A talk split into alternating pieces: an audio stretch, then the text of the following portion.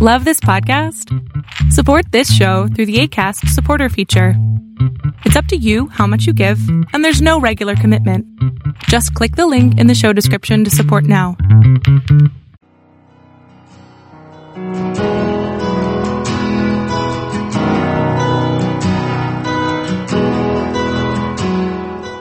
Welcome to Fresh Encounter, the radio ministry of Lifelong Anointing Church.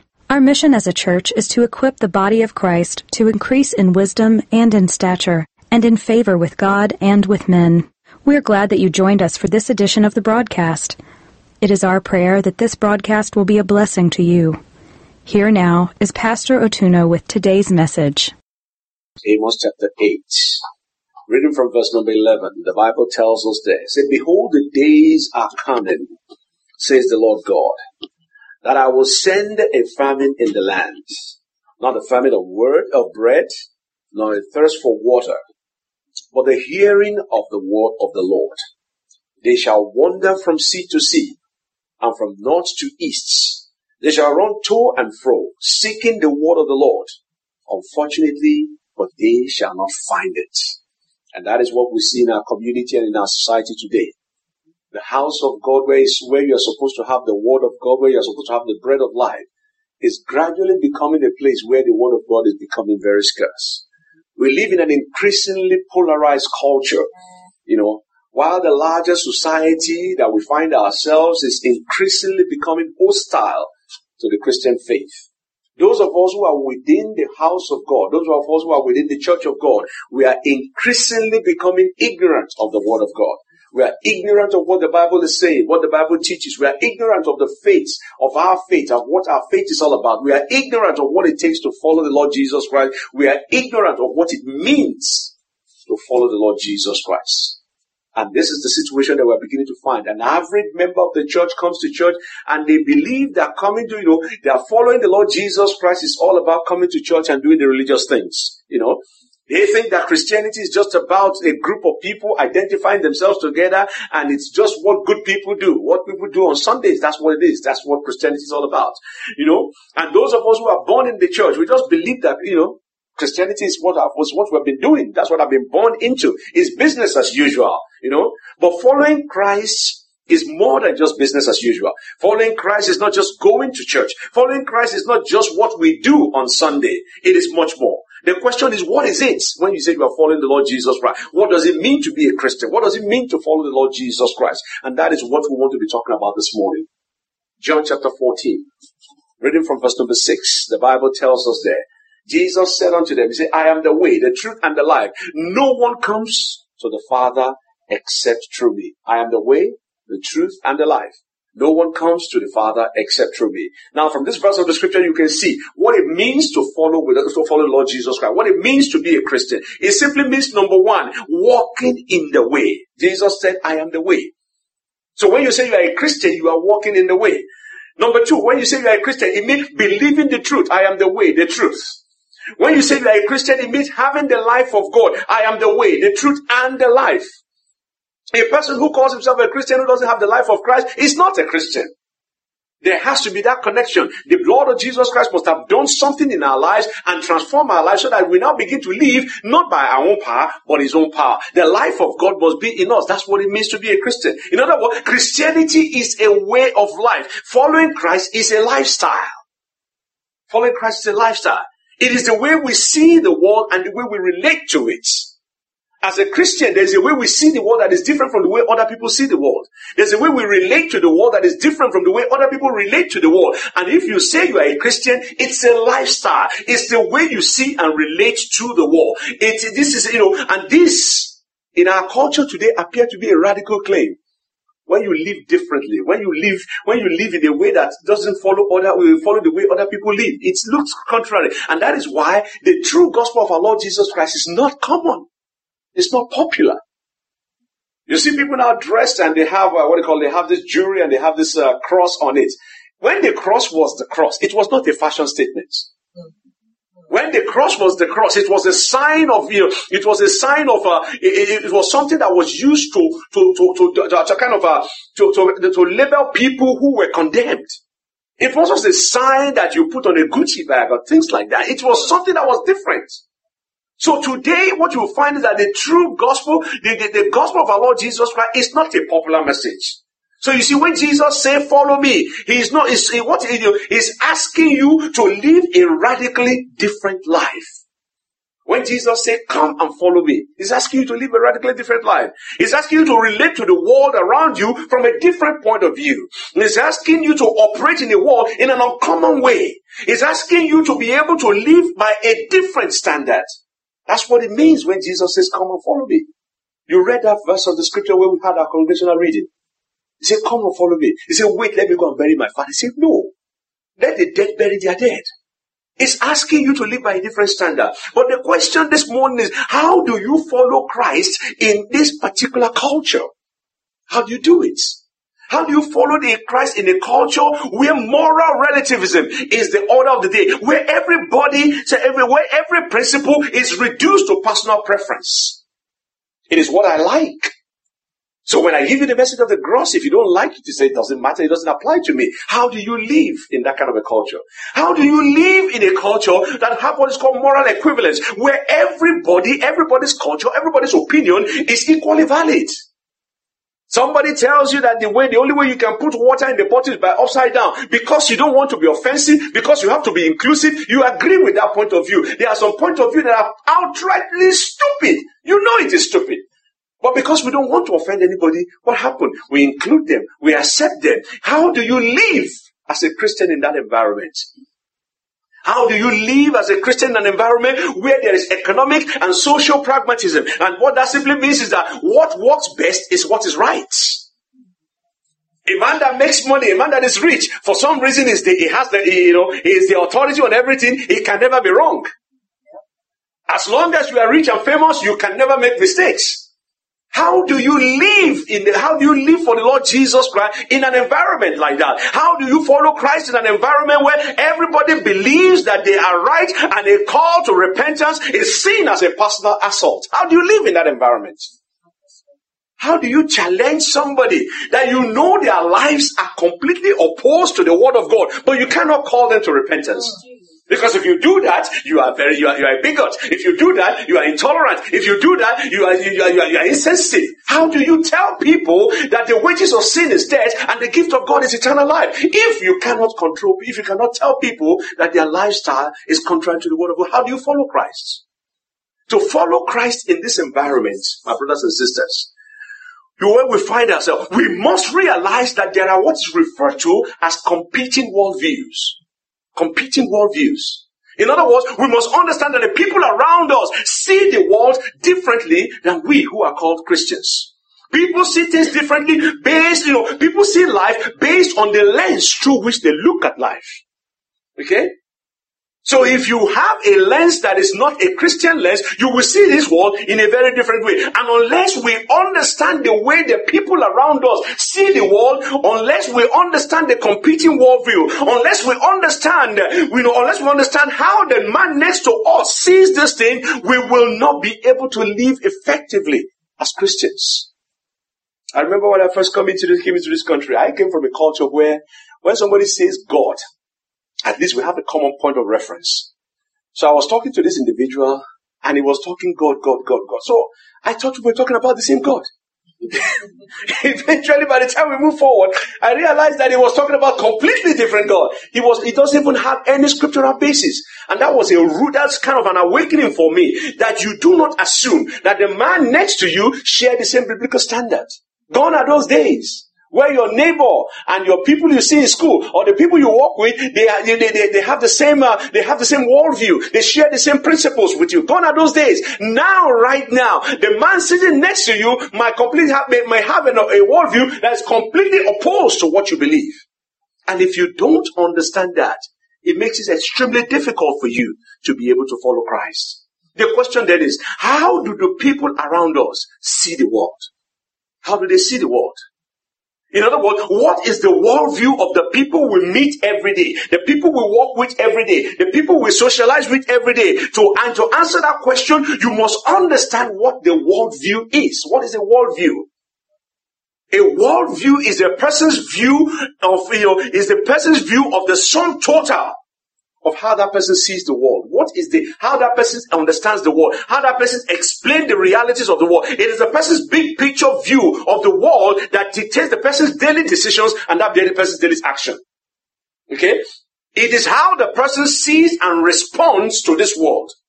If you see the world, if you see the world as a creation of God, it changes the way you relate to it. It changes the way you relate to a human being. But if you see the world as just a cosmic accident, then you will see man as just another specimen, as just a, another species that can only survive if it is fit. If it's not fit, then it, uh, sorry for you.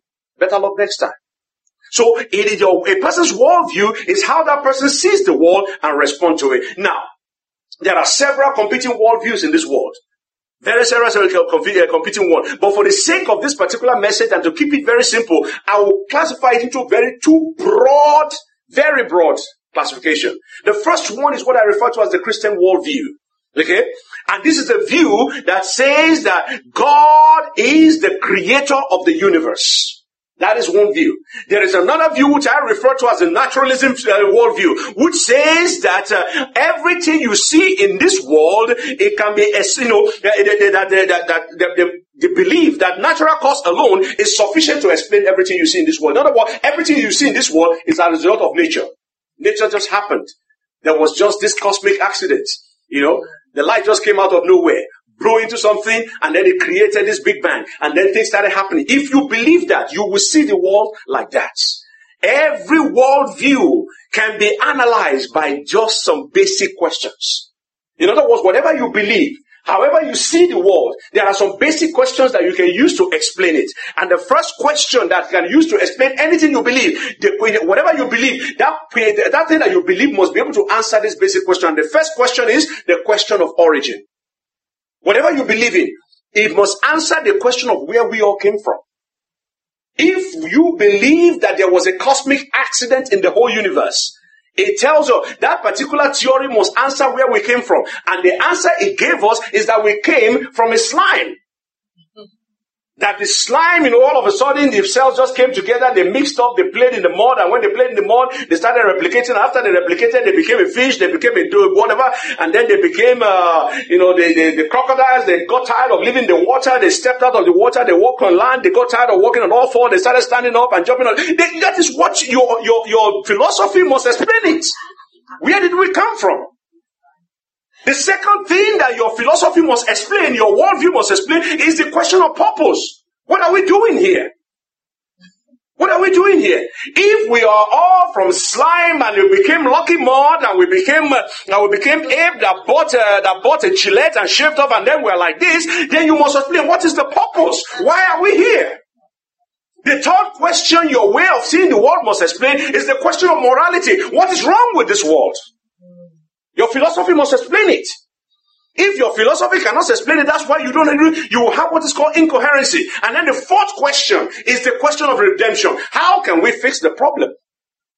That is, those are the four questions. The way you see the world must answer those four questions. And whether you have thought about it or you have not thought about it, whatever idea of the world that you hold, those ideas have gone through these four questions. That's why you are holding those ideas. Okay? And because every of this worldview, everywhere you see the world, because they answer this question, they must also, you know, they, they must also uh, be analyzed by another set of questions. And the first, they must also pass on that, uh, another kind of test. And the first test that they must pass is the test of what I call, of what is referred to as logical consistency. In other words, when you explain that we are all from Lucky Mud, does it make sense? Okay? That's the first question. Does it make sense? Does it make sense that this thing, this complex machine called human being, can just wake up one morning from a lucky mud and then become what it is like this? And if it is if, if that is your explanation, why is it that we have not had other lucky mud follow us? Okay, why have we not had that? In science, there's what is called reproducibility of experiments. That's basically what it is. There are scientists in this room. There are uh, reproducibility of an experiment. In other words, when you do an experiment here in Antioch today and you take it down to New York, you can get the same result if the conditions are the same. If you take it from New York and take it back to my village in Africa, you will get the same results. It doesn't change if as long as you have the parameters right. If there is a lucky mod and there was a big bang and all those things happened, why is it that we have not had that reproducibility? Why is it that you cannot reproduce it? So you see the logical consistency. Number two, the test that it has to pass is the test of what is called empirical adequacy. Can it be tested? The theory that you are talking about, can it be tested? Christians claim that man can be saved and we see it every day. We can test it. There was a man that was called Jesus, a historical Jesus that walked the face of the earth. It can be tested. There are, there are archaeological records that can be tested. But the question is, can your worldview be tested? That is empirical adequacy. The third one is what is called the experiential relevance. Experiential relevance simply say that does it, is it realistic and is it meaningful in everyday life? Is it what you are experiencing? Is it what I'm experiencing? The Christians talk about the issue of sin. You experience it, experience it, we can call it different name, but everybody experiences it. So those are the three questions, those are the three tests that he must pass. If he doesn't pass the test of, he must pass the test of logical consistency. He must pass the test of empirical adequacy. He must pass the test of experiential relevance. Now let me give an example from the Christian worldview. John chapter 3, very popular verse, everybody knows it. John chapter 3, reading from verse number 16. He said, For God so loved the world that he gave his only begotten son that whosoever believe in him shall not perish, but have everlasting life. Now, if you take that particular verse of the scripture which encompasses all basically what the Christian view is all about. It summarizes everything that we believe as a Christian. If you take that same verse of the scripture and you begin to apply each of those questions to it, you will see that you will see that the Christian view is not only consistent, it's not only uh, it's not only tested. You, it's not only that you can test it, it's also experiential. In other words, it is the experience of everybody. So the first question is question of origin. What does the Christian faith say about origin? Where did we come from? The Bible tells us that we are made by God. Okay? Number two, the question of purpose. Why are we here? The Bible tells us that we are here to worship and to glorify God. The question number three, the question of morality. What went wrong? The Bible tells us sin was the problem. Mm. And then how can we fix it? The Bible tells us that Jesus Christ is the only remedy. Very, very simple and consistent. And if you read from Genesis to Revelation, that is what you are going to find. And if you look at the experience of man, that is what you see. Man is in need of a savior. Man cannot help himself. And the problem is that there is a vacuum that only God can fill. And why is it that, why is it that there's a vacuum that only God can fill? Because God is the one that made it. It's a very simple, you know, it's a very logically, you know, logical system of, of argument. Now, if you test the Christian worldview on all those three questions, you will notice that the Christian message is not only consistent, it's in, in the answers it provides, the Christian message can be tested, and there are historical, like I said, there's a historical Jesus, and there are thousands of scrolls to support our claim. The Christian answer align with our daily experience of sin. Everybody knows that we have a problem. Somebody picks up a gun walks into a store and begins to shoot everybody. You know, you can say it's psychological. You can say they have mental problem. You can say they have depression. But we know it is the nature of man, sin, that is at the root of all this. If you test other worldview, the thing that you find mostly in their, in their, in their issue is that they all fall on the weight of their internal inconsistencies. It's not because of what anybody says, but because of what they claim, those claims they will not be able to stand. They are not, not all of them are verifiable. Many people have heard about Socrates and Plato and Aristotle. There is little, you know, the, the number of scrolls and evidence to support the existence of the Bible is over a hundred times more than the existence of the, more than, more than the support for the existence of Plato, Aristotle, and, uh, and Socrates. And yet people take Socrates to be more authority than the Bible. So that tells you it's not because of lack of evidence. It's just because what they want to believe. But that's the story for another day. So they are not every one of them, not, not one of the, uh, uh, not every one of those theories are verifiable. And they do not align with the experiences that they are telling us. When you are telling us that only all, all that man does is just man is just to come here, live and die and that's it. But that's not it. There is a hunger in the spirit of every man. There is a hunger for more. There's a cry in the, at the depth of your heart that you want to see more of God. Okay? So you see, if you believe the world is a cosmic accident, if you believe that the sole purpose of man is for self-actualization, if you believe that the problem of man is just environmental, social, or political, if you believe that redemption can only come through government, through the education, and through politics, then it will affect the way you think. It will affect the way you think. But if you believe that God is the creator of the universe, if you believe that your purpose is to worship Him, if you believe that sin is the problem, if you believe that Jesus Christ is the way out of all this trouble, it will also change the way you talk. It will change the way you behave. It will change the way you relate. And it will interpret, it it will affect the way you interpret the world. Now, why am I telling you all this? Why am I telling you all this? The reason is because most people who call themselves Christian do not realize that they do not think like Christians. Most people do not see the world from the perspective of a Christian. I'm telling you this because as a believer, if you want to be effective in your walk with the Lord, you must see the world from the point of view of the Almighty God. You must see the world from the point of view of the Word of God. Because if you don't, you are going to miss certain things. And that is why some believers, people who claim to be believers, they take some social position that is completely opposed to what the Bible teaches. It's because they have not been able to marry the two. It's one thing for you to say you are a Christian. It's another thing for you to see the world as a Christian. It's to see your job as a Christian.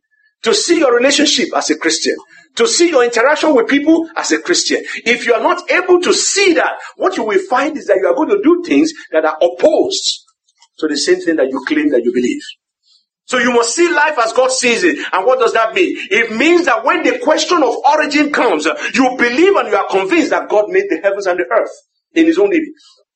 When the question of purpose comes, you know that and you are convinced that we are here to worship and to glorify the name of the Lord. When the question of morality comes, you know that the problem of this world is not just bad government. It's not just people who are stealing money. It's not just people who are behaving anyhow. You know that the problem of this world is as a result of sin.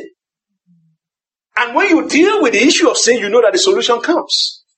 Can you imagine when the Bible, when they were asking Lord Jesus Christ, they said, which are the greatest commandment? He said, love the Lord your God with all your heart, with all your mind, with all your soul. And then the second is like unto it, which is love thy neighbor as thyself. Can you imagine somebody who loves the Lord so much that is sold out unto the Lord?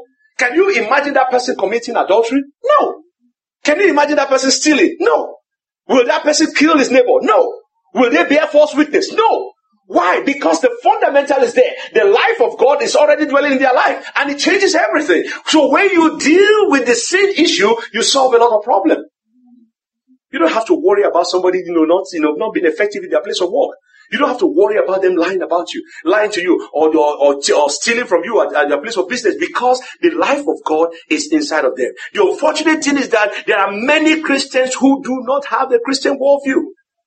And as a result, like I said, their lifestyle is opposed to the Christian faith. But when Jesus says come, He wants you to, He wants your faith to align with your walk. What you are saying and the way you are living. When you say you are following Lord Jesus Christ, Jesus expects them to be able to align. He wants you to connect your head with your heart and live in accordance with that. He wants your profession to be in consonant with your conduct.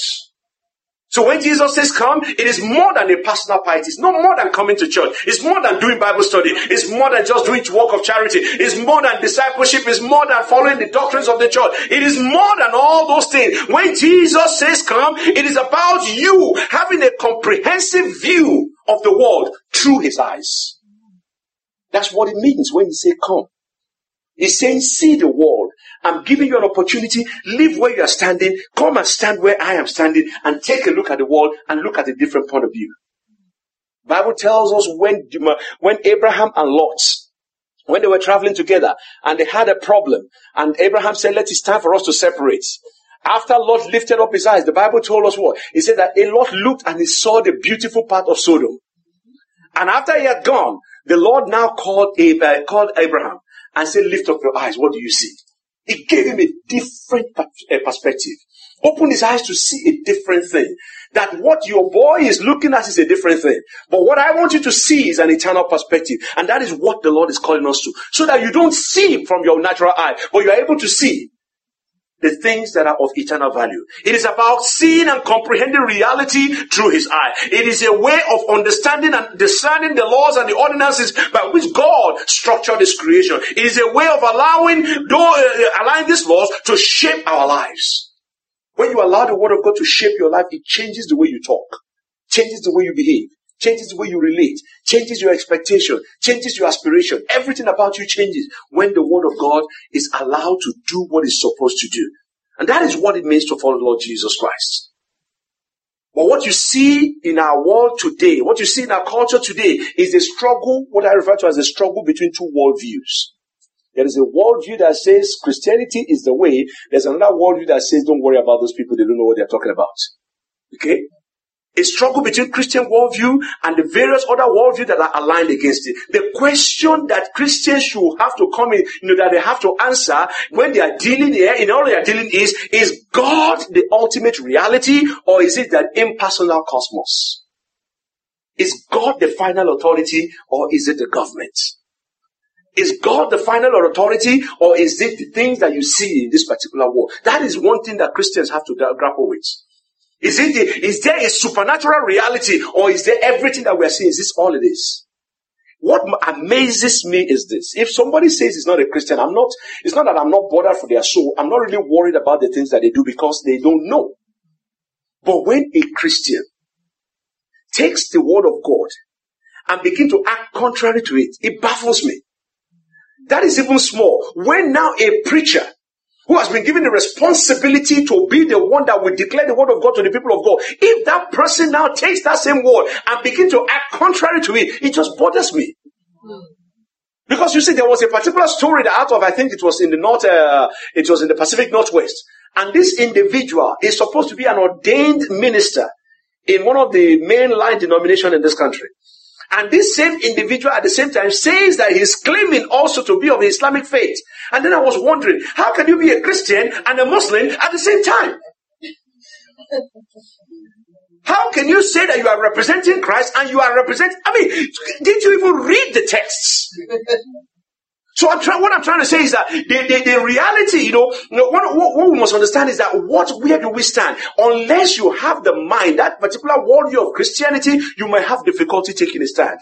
So when Jesus says come, how do, you, how does he expect you to respond? When Jesus says, come and follow me, how does he expect you to respond? And before we could begin to go out and go into how he wants us to respond, let me tell you how not to respond. Mm-hmm. The first thing when Jesus says, come and follow me, he is not expecting you to follow him as an impulsive believer. He doesn't want you to be an impulsive believer. In the book of Luke chapter 9 that we read the other time, the Bible tells us that a certain man came and said, I will follow you wherever you go. Uh, but let me go first of all do what? Jesus said, you can't be impulsive when you are coming. In other words, you must know what you are getting yourself into. And Jesus never at any point in time painted a picture that was rosy, painted a picture and said, Oh, when you come, you are going to become a millionaire tomorrow. He never said that to anybody. And if he, and if you hear any preacher telling you that that preacher is not telling you the whole truth, yes, God can make you a millionaire. That's not what I'm saying. The point I'm making is not an overnight. God is not a magician. God is not a magician. So when Jesus said, follow me, he does not expect you to follow him as an impulsive volunteer. He does not expect you to follow him as a reluctant conscript. In other words, you are following him and you are being dragged along. That's not what he's expecting you to do. And that's why he's saying if you are willing, there is a willingness element in the following of our Lord Jesus Christ. You cannot follow him as a reluctant conscript. You cannot follow him as a half-hearted uh, convert. You cannot. The reason is because Christianity is dangerous. Christianity is dangerous. Identifying with the Lord Jesus Christ is dangerous. So you cannot be half-hearted. It's either you are sold onto him or you are not sold at all.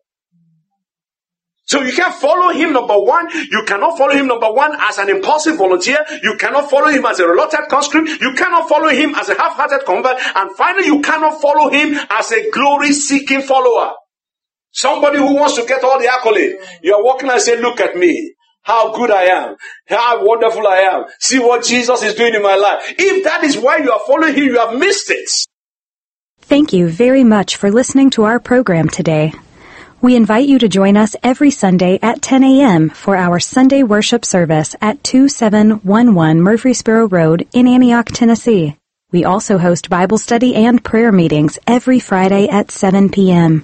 Visit us online at www.lifelonganointing.com and on Facebook, Twitter, and YouTube.